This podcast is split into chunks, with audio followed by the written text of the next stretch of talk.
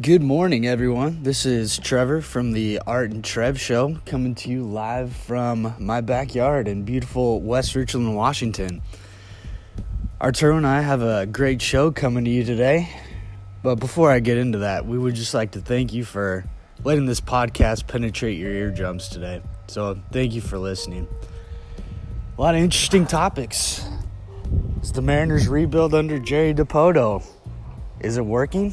Or will they continue to be dog shit for the rest of my life? Is Fernando Tatis Jr. Did he do the right thing? Taking a 3 0 pitch to Grand Salami Town?